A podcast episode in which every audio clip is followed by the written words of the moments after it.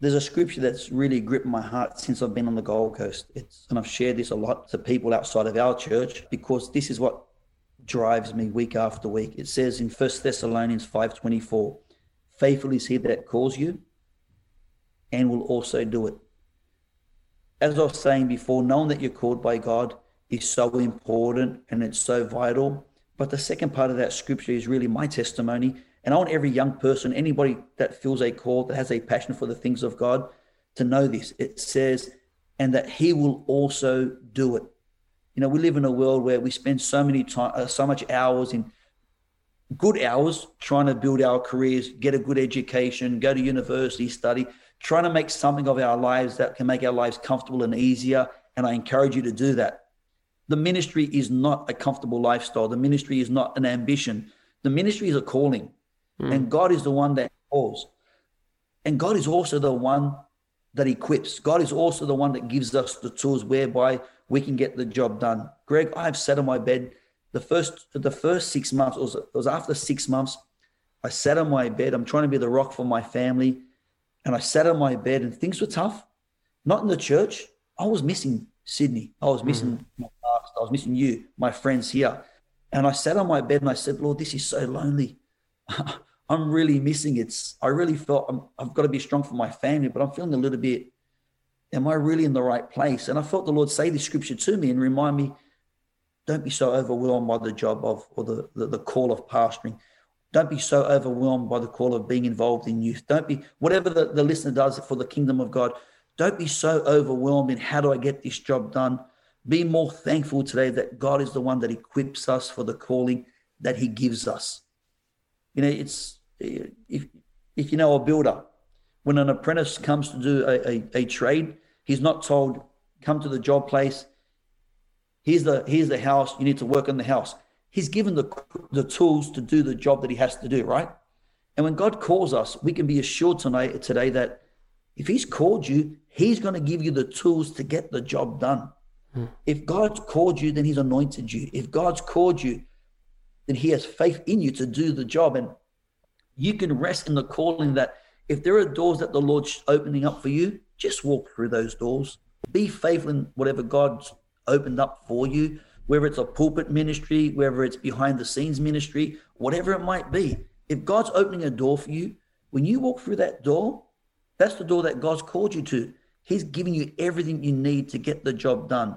Don't be so, and it's easy for us to be focused how I'm going to do this. And I, I, I'm not educated. I'm Moses. I stutter. I, I lack. I haven't got money. I haven't got an education. Or how do I balance ministry and life up? No, no, no. If God's called you to something, He's equipped you to do it.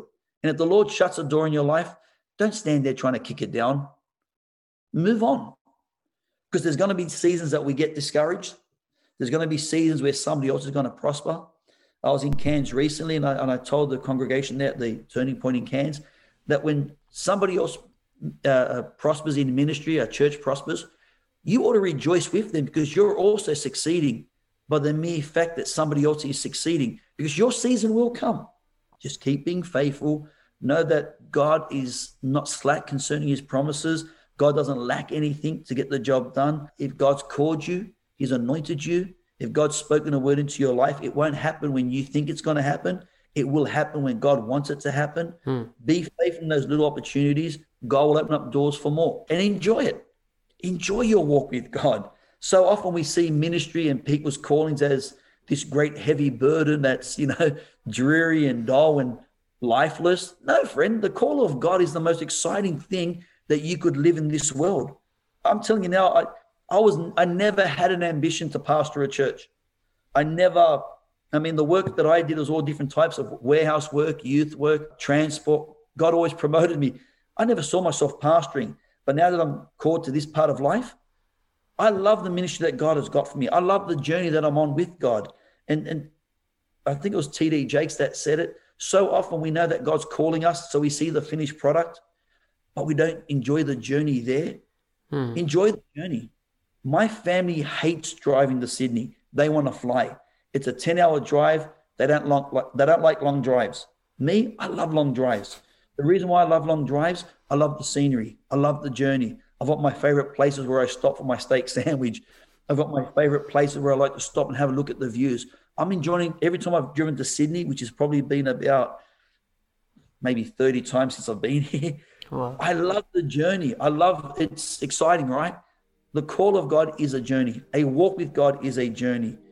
Enjoy your walk with God. This is the best life of all. This is nothing compares to your walk with God. And, and whether you know what God's called you to do or not, just be grateful that today you're saved. He's delivered you. He's given you a hope. He's given you a joy. I look back at my life at this age and I see where I was at 18 years old. And I got to ask myself, if I never came to God, if I if I tried to do this journey in my own will, my own way, where would I be right now? Would I just be a frustrated saint? Would I be a saint? But because I've been able to enjoy my walk with God, man, this journey's got so many, so many great moments that you look back at and think, wow, what a life. It's so exciting living for the Lord. And outside of a ministry, I've, the greatest gift that we have is the gift of salvation. The greatest life that you have isn't your calling, it isn't, it isn't even your ministry. It's waking up, having a walk with God, having the experience of the Holy Ghost, the scriptures that are alive in us today. Enjoy your walk with God. Every young person there, just keep following God, keep walking, be faithful to the man or woman of God that He's called you to, love what God's doing in your life, and just grow as a Christian, as a believer, and then God will open up doors.